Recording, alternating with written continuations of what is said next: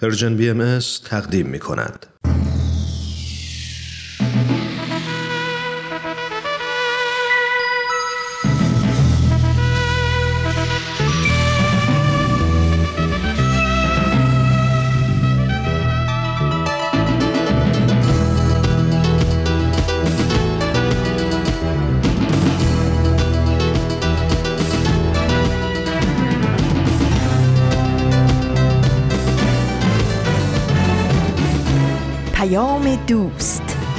برنامه ای برای تفاهم و پیوند دلها.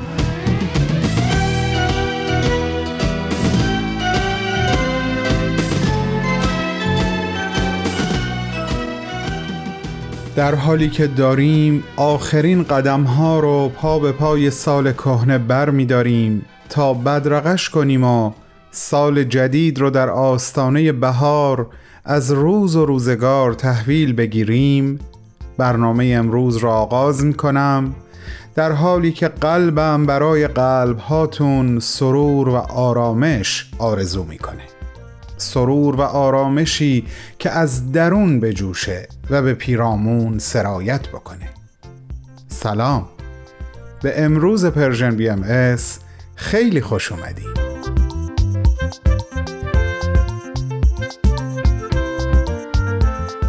بهمن یزدانی هستم و امروز که بیستم اسفند ماه از سال 1401 خورشیدی هست و 11 مارس از سال 2023 میلادی با فرازی دیگه از کلمات مکنونه اثر جاویدان حضرت بهاءالله شارع آین بهایی و قسمتهایی دیگه از برنامه سخنرانی و معماران صلح. همراه شما عزیزانم تا 45 دقیقه آینده. امیدوارم همراهی شما رو هم تا انتهای برنامه داشته باشم.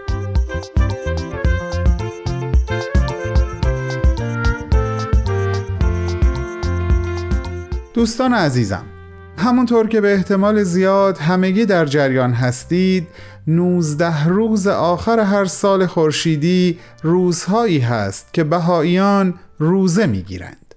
فرصت رو مختنم میشمارم و به این عزیزان میگم روز نمازتون قبول درگاه خداوند باشه و اجابت دعاهاتون رو به چشم ظاهر و باطن مشاهده کنین انشاءالله.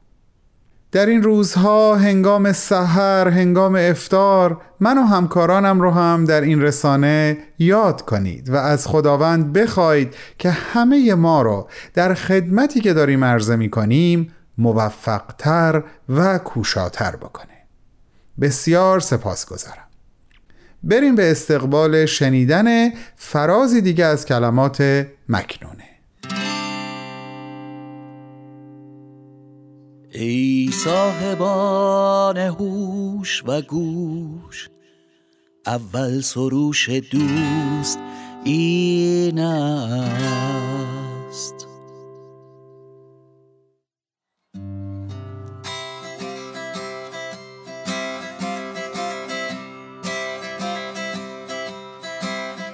ای بلبل منوی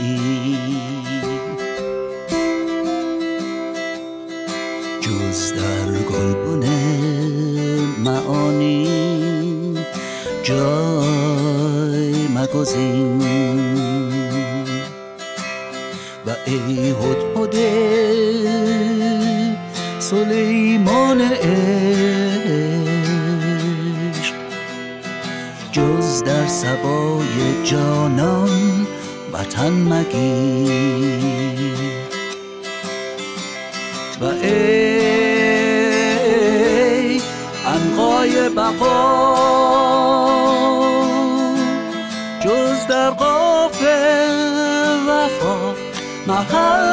مپذیر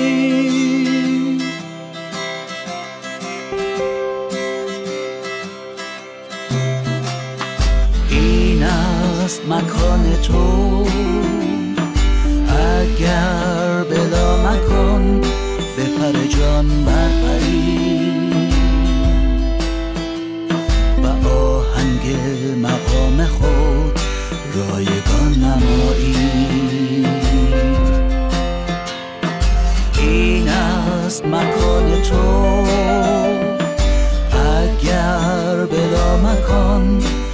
به پر جان برپری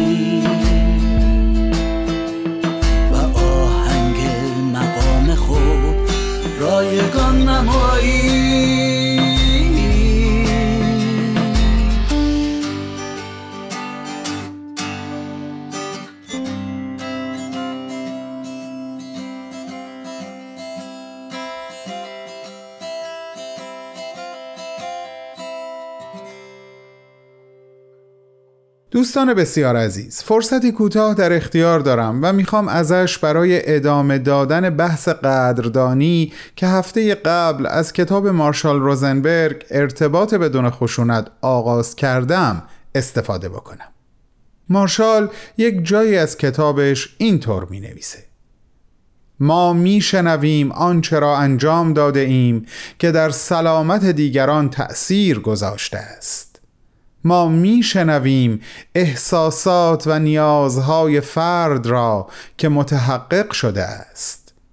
از این حقیقت لذت بخش که می توانیم کیفیت زندگی دیگران را افزایش دهیم قلبمان سرشار می شود و در ادامه از تجربه شخصی خودش صحبت می‌کنه که برای من خیلی جذاب بود. گویا در جایی در کلاسی یکی از کسانی که قصد قدردانی از مارشال رو داشته میاد جلوی او و به چشمانش نگاه می‌کنه و اینطور میگه. خدا را در وجودت میبوسم که به تو اجازه داد به ما بدهی آنچه را که دادی. بعد مارشال میگه من از این تجربه متفاوت به این نتیجه رسیدم که اگر من آگاه باشم که این قدرت خداست که به وسیله من کار می‌کنه و او هست که به من قدرت غنی کردن زندگی دیگران رو میده احتمال اینکه در تله خودخواهی و غرور از سوی و خضوع ساختگی از سوی دیگه بیفتم به حداقل می‌رسه. امیدوارم شما هم مثل من از این بخش از کتاب لذت برده باشید. زمان زمان پخش قسمتی دیگه از برنامه سخنرانیه. بفرمایید خواهش می‌کنم.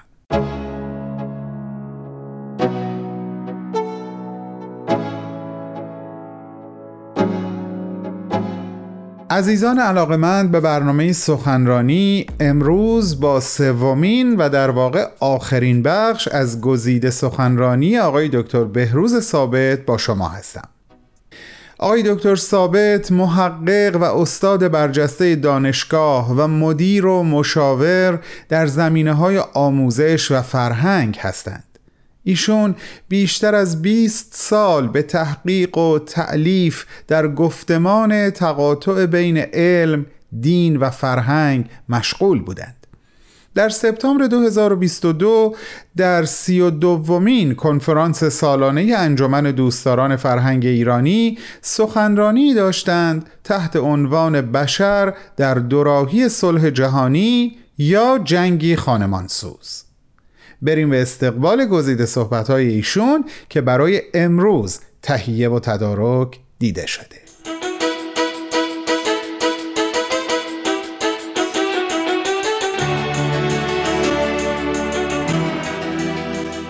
نکته ای که بایستی مورد توجه قرار بدیم این است که طرح امنیت جمعی که بهاءالله و عبدالبها مطرح کردن خیلی واقعیت گراست و به جنبه های عملی مطلب هم واقف است. هرچند که هدف اصلی آیین بهایی ایجاد صلح اکبر و صلح اعظمی است که در همه ادیان به اون اشاره شده اما در عین حال این مفهوم امنیت جمعی به عنوان یک قدم به سوی اون صلح اکبر هم مورد تاکید قرار گرفته.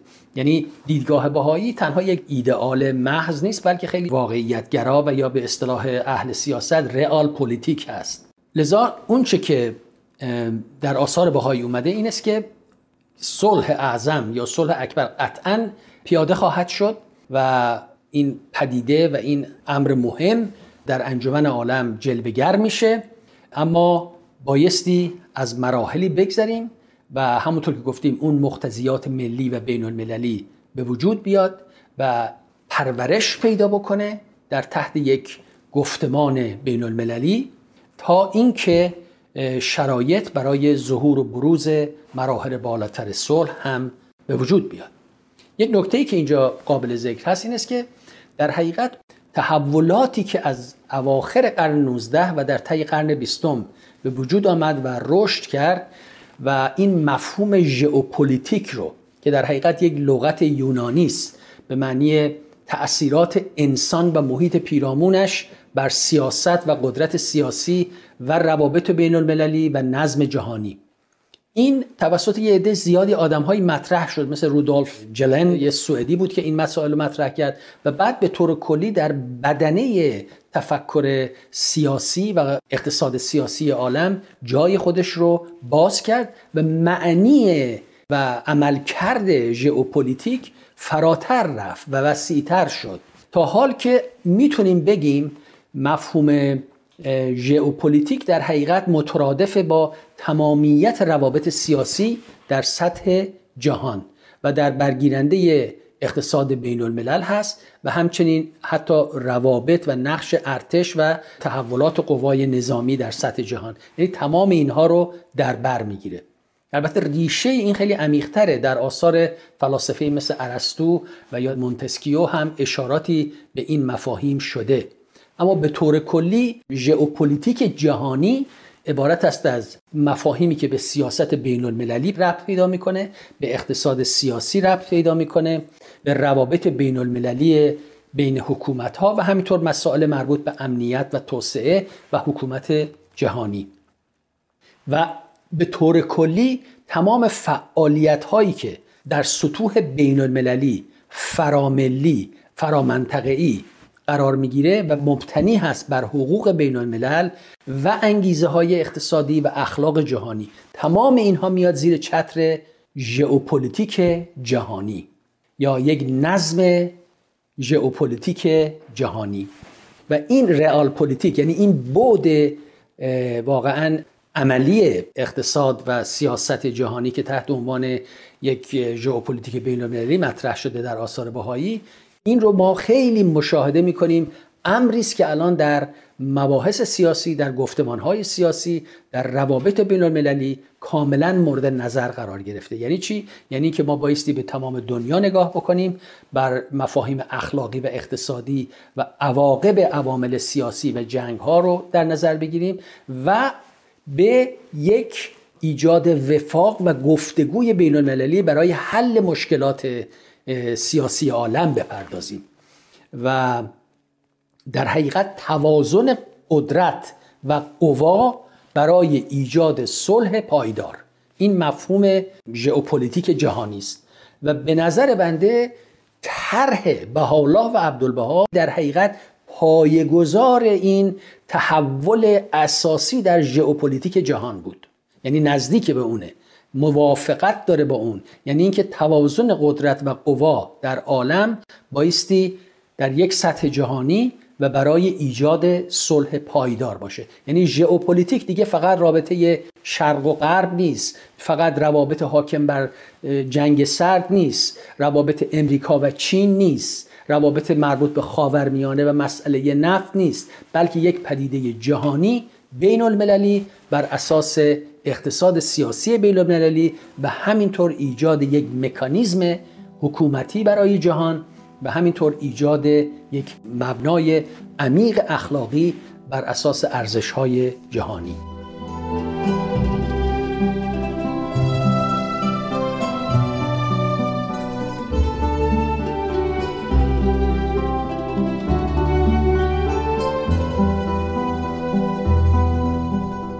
همراهان گرامی شما شنونده گزیده ای از صحبت‌های آقای دکتر بهروز ثابت هستید که در سی و دومین کنفرانس سالانه انجمن دوستداران فرهنگ ایرانی ایراد کردند.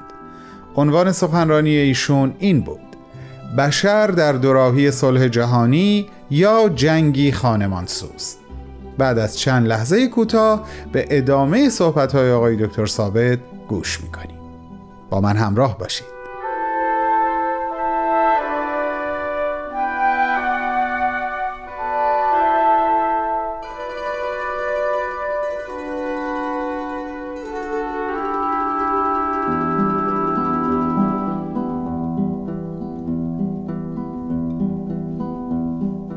به طور خلاصه مطلب رو می‌تونیم اینطور مطرح بکنیم که صلح یک امر عمومیه دارای ابعاد متعددی هست یک روند تکاملی داره بایستی از طریق آموزش و پرورش و مشورت و گفتمان جهانی به اهدافش برسه و این اهداف قدم به قدم بایستی صورت بگیره یک امر پیشرونده است یک امر ارگانیک هست و نکته اساسی که اینجا مطرح کردیم این است که فکر صلح و ارزش های صلح بایستی در درون جوامع انسانی و در اینجا منظور ملت های عالم هستند که حاکمیت سیاسی دارند در حقیقت. این بایستی به بلوغ برسه تا اون تحول درونی که ایجاد میشه به بیرون منتقل بشه و اون وقت در تحت یک نظام بین المللی ارزش های صلح در جهان پیاده بشه. یعنی این نظام امنیت جمعی یا این ژئوپلیتیک جهانی در حقیقت در برگیرنده و حافظ امنیت هم جمعیه و هم به هر مملکت و هر کشوری امکان پیشرفت توسعه تمام اینها رو فراهم می‌کنه. چرا که دیگه از بیرون خطری اونها رو تهدید نمی‌کنه و اینها می‌تونن به اون جریان خودسازی و بلوغ ملی بیشتر و بیشتر ادامه بدن. و در این حالته که اون ارزش های قدیمی ارزش های کهن مثل قبیله گرایی یا ارزش های دوران فئودالیسم جای خودشون رو به ارزش های یک جهان متحد و یک نظم نوین جهانی میدن. و اینجاست که ما معتقدیم که مختزیات روشنگری و تحولات چشمگیری که در 100 سال اخیر 150 سال اخیر بشر رو از تاریخانه قرون وسطا بیرون آورده و نوید صلح و آزادی رو داده. اینها زمینه رو فراهم می‌کنه برای ایجاد مشروعاتی که بتونه در حقیقت آمال شرق و غرب رو در هم بیامیزه و در تحت یک نظام در حقیقت مشترک المنافع کلیه ممالک جهان رو در بر بگیره و تحت یک نظام بین المللی اونها رو متحد بکنه.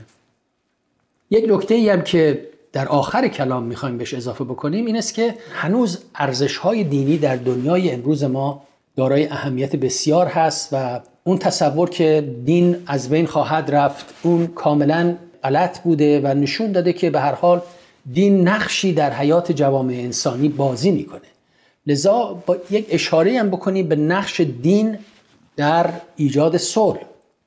و به این معنا که برای قرنها جهانبینی بشر بر اساس یک تضاد و پارادوکسی بوده بین ما و دیگران. و در حقیقت ادیان هم بیشتر و بیشتر بر این مطلب دامن زدن. یعنی بر این اساس که گفتن دین ما بر حقه و دین دیگران باطل. این نگاه انحصاری گاهی اوقات بر ناسیونالیزم افراطی هم سوار شده و هم جنبه دینی داشت پیدا کرده هم جنبه ملی و سیاسی و لذا بیشتر دامن زده بر این تعصب که ما بر حقیم ما درستیم ما خداپرست هستیم و دیگران کافر.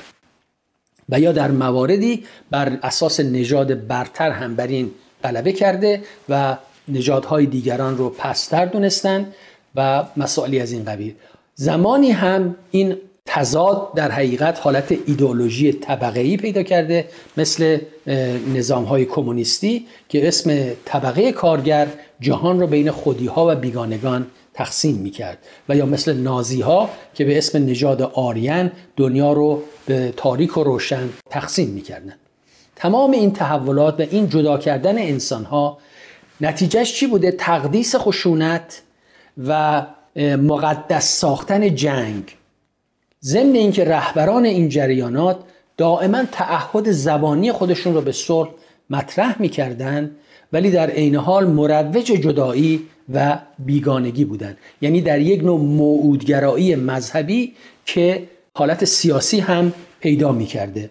مثلا برخی از پیروان ادیان مثل مثلا پیروان ادیان مسیحی و مسلمان به نوعی رجعت مسیح و یا ظهور قائم معتقدند اما در لایه های باور اونها یک نوع ستیزجویی نهفته است که به این معنا که چون موعود رجعت کند عالم را از ناپاکان و کفار و بیگانگان پاک می‌کنه و قدرت به اونهایی که برحق هستن می‌رسه.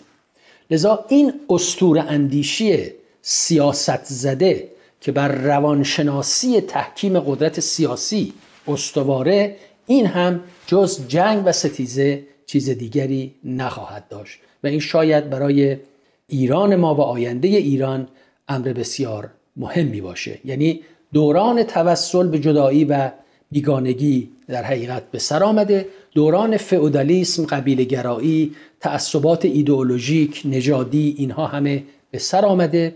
و مشکلات امروز جهان بود جهانی پیدا کردن و تنها از طریق تغییر بینش ما می‌تونیم این رو تبدیل بکنیم به همکاری و همزیستی جهانی. لذا نباید اجازه داد خطرات جنگ سرد دوباره با تحریک احساسات ملی سیاسی و مذهبی زنده بشه و تنها راه جلوگیری از اون بحران ایجاد جامعه است بر اساس احترام به حقوق انسانها و تکسر و حقوق برابر همه ملل. با عرض تشکر.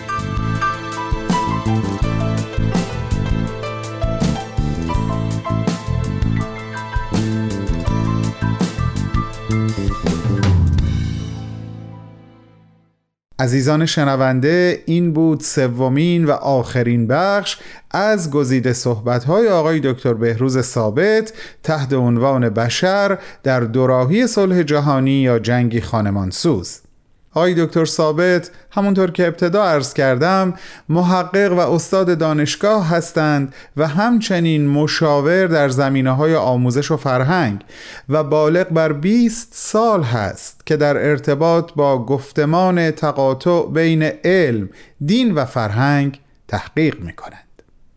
اگر علاقه من به شنیدن این سخنرانی به شکل کامل هستید همکاران من لینک این سخنرانی رو در وبسایتمون در اختیار شما قرار دادند.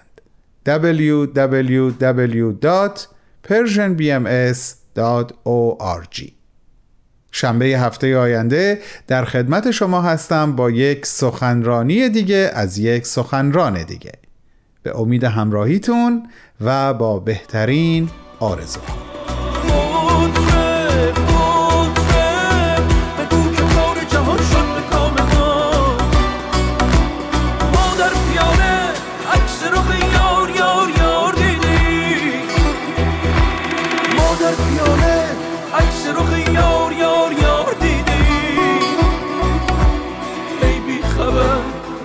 لذت شرب مدام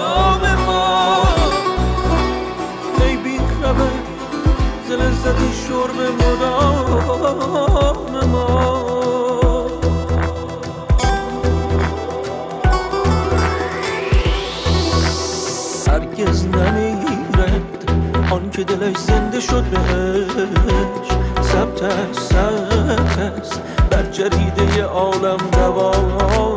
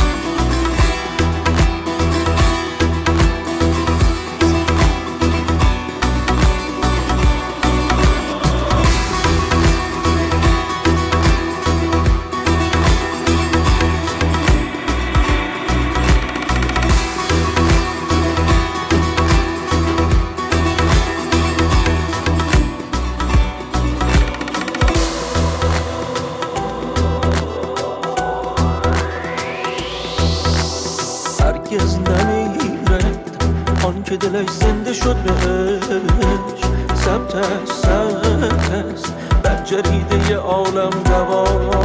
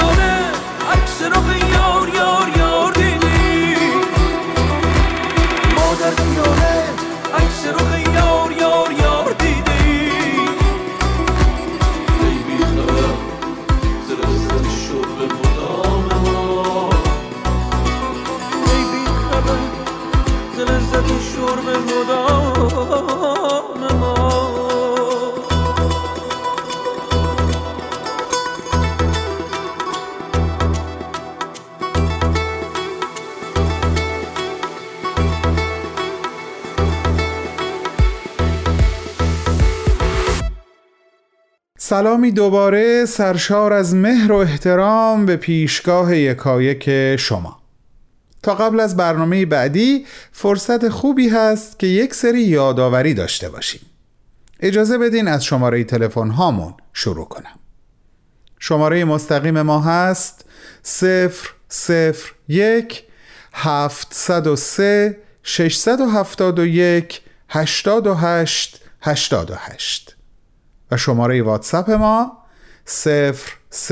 001 847 425 79 98 صفحه دردانه Persian BMS رو مطمئن هستم که خوب می‌شناسید. همون صفحه ای که به طور اختصاصی به کودکان و والدین عزیزشون تعلق داره و هر پنج شنبه با برنامه های مخصوص مثل سپیدار و ویز، مزرعه سبز و کودکان منادیان صلح مهمان شما عزیزان هست. حتما این صفحه رو حمایت کنید.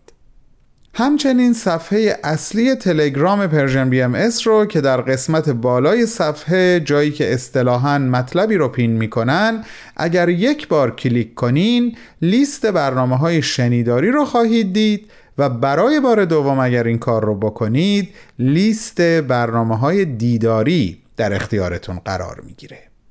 می‌دونین که با ثبت نام در وبسایت ما هر ماه یک خبرنامه از طریق ایمیل تقدیمتون میشه.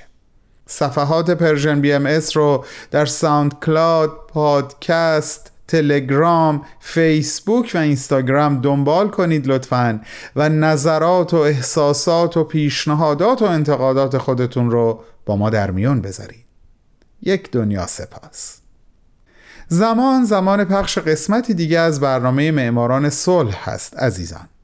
با یادآوری این نکته که به دلیل بازپخش بودن این برنامه ممکنه مطالبی از جمله ذکر تاریخ یا تاریخهایی با امروزی که داریم دوباره بهش گوش می‌کنیم همخانی نداشته باشه ازتون دعوت می‌کنم شنونده این برنامه باشید. من برای حرفهای پایانی و خداحافظی برمیگردم.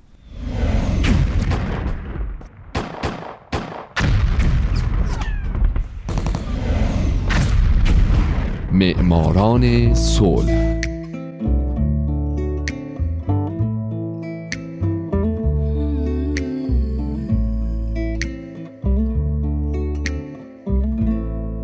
اینجا رادیو پیام دوسته و این یک معماران صلح دیگه.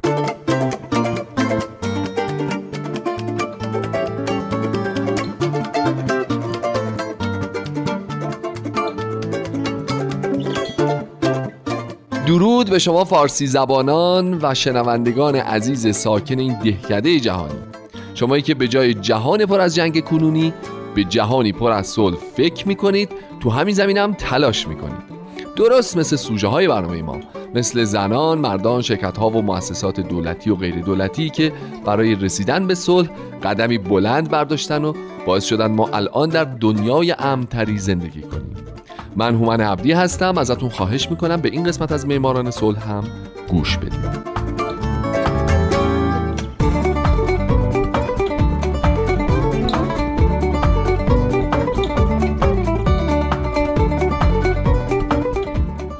این هفته سال 1993 نلسون خولیشزا ماندلا.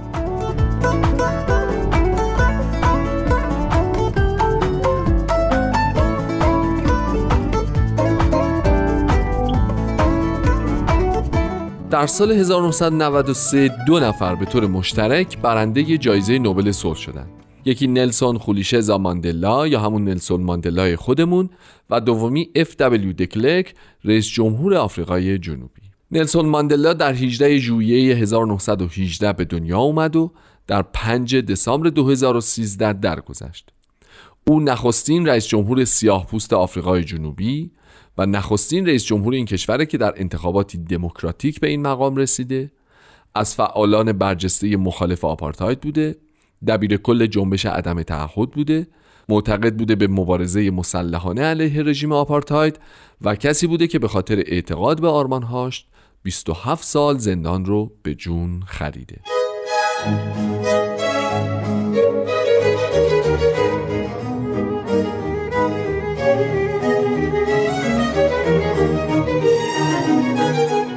ماندلا در خانواده سلطنتی تمبو در روستای کوچیک در کیپتان آفریقای جنوبی متولد شد.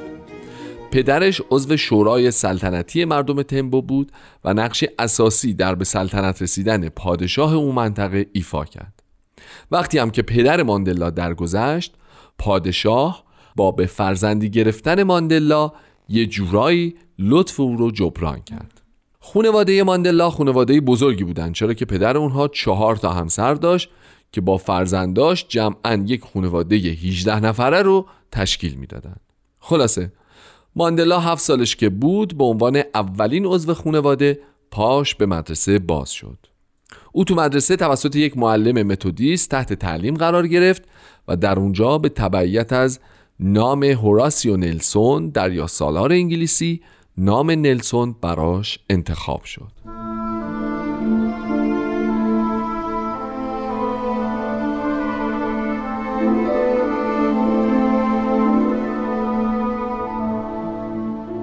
همونطور که گفتم وقتی پدر ماندلا درگذشت ماندلای نه ساله رفت به خونه نایب السلطنه منطقه و زیر نظر خانواده او زندگی کرد. ماندلا همچنان به تحصیل ادامه می‌داد. او در 16 سالگی عضو هیئت مشاوره سلطنتی شد و در مدرسه شبانه روزی کلارکبری مدرسه‌ای که با روش غربی اداره می‌شد درس خوند. بعد از فارغ و تحصیلی از این مدرسه در 19 سالگی ماندلا رفت به هلت تاون و در اونجا در دانشکده وسلی در فورت بیوفورت که بیشتر خانواده سلطنتی در اون به تحصیل می پرداختن شروع به درس خوندن کرد. او در اونجا انگلیسی، انسانشناسی، سیاست و حقوق خوند. از همین زمان هم بود که ماندلا فعالیت های سیاسیش رو شروع کرد که شاید بشه گفت اولین اونها تحریم شورای نمایندگی دانشجویان بود در اعتراض به سیاست های دانشگاه که این باعث اخراجش شد از دانشگاه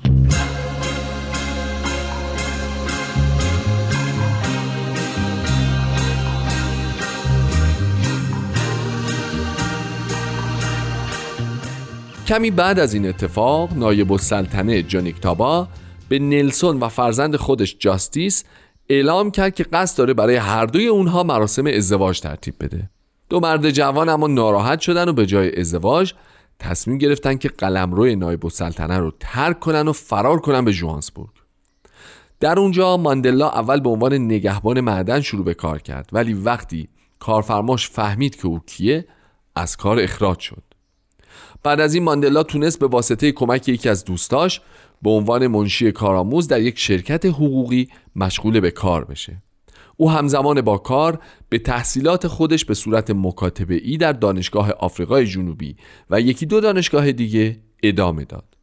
سالها بعد وقتی حزب ملیگرا که معتقد بود به سیاست جدایی نژادی در انتخابات پیروز شد نلسون ماندلا شد یکی از مخالفین سرسخت سیاست های این حزب. او و همکارش اولیویر تامبو که باهاش در دوران قبل از فرارش به جوهانسبورگ تو دانشگاه دوست شده بود شرکت حقوقی رو تأسیس کردن و در اون خدمات حقوقی رایگان یا ارزان قیمت رو در اختیار سیاهانی قرار می‌دادند که با توجه به قوانین و شرایط جدید توانایی دفاع از خودشون رو نداشتند.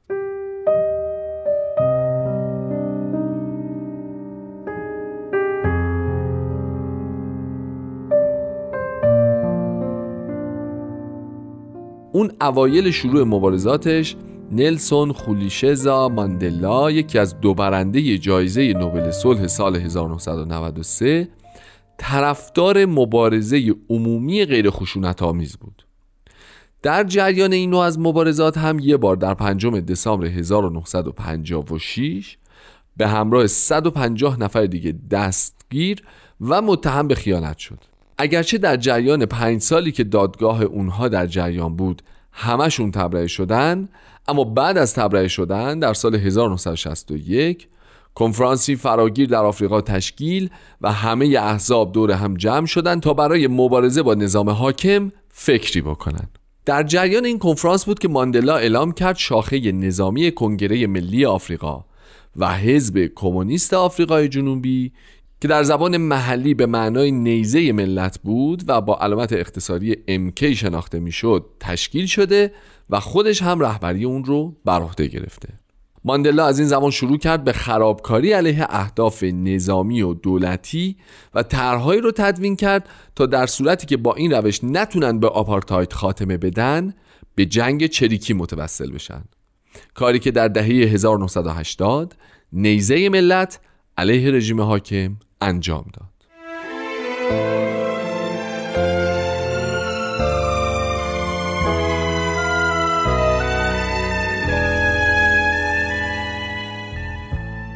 تو این موقع ها بود که ماندلا به صورت پنهانی کشور رو ترک کرد تا با رهبران آفریقا در الجزایر و دیگر نقاط دیدار و تبادل نظر بکنه.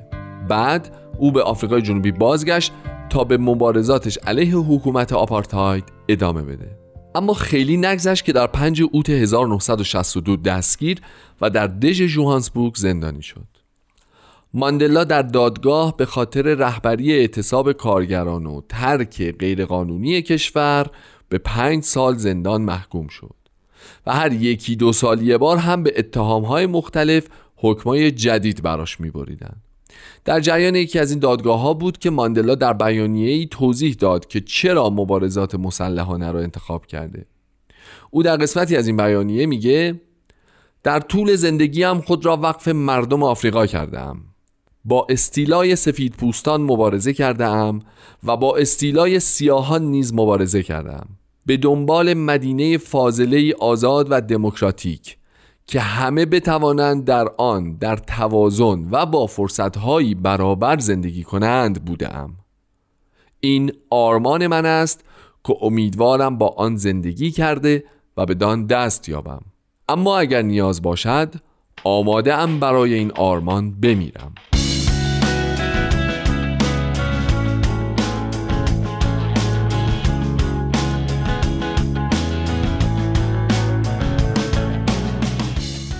در جریان این دادگاه کلیه متهمان به حبس ابد محکوم شدند. ماندلا رو هم برای طی کردن دوران زندانش به جزیره روبن فرستادن و او از کل 27 سالی که در زندان سپری کرد 18 سالش رو در این جزیره موند در همین زندان بود که ماندلا زندگی نامه خودش رو تحت عنوان راه طولانی آزادی نوشت و از همین زندان بود که او همچنان با کنگره ملی آفریقا در ارتباط بود و با بیانیه های آتشینش علیه آپارتاید میخروشید. در یکی از این بیانیه ها که کنگره در ده جوان 1980 منتشرش کرد ماندلا خطاب به مخاطبینش میگه متحد شوید. بجنگید. باید آپارتاید را در بین سندان اقدامات توده های متحد و چکش مبارزه مسلحانه در هم بکوبیم.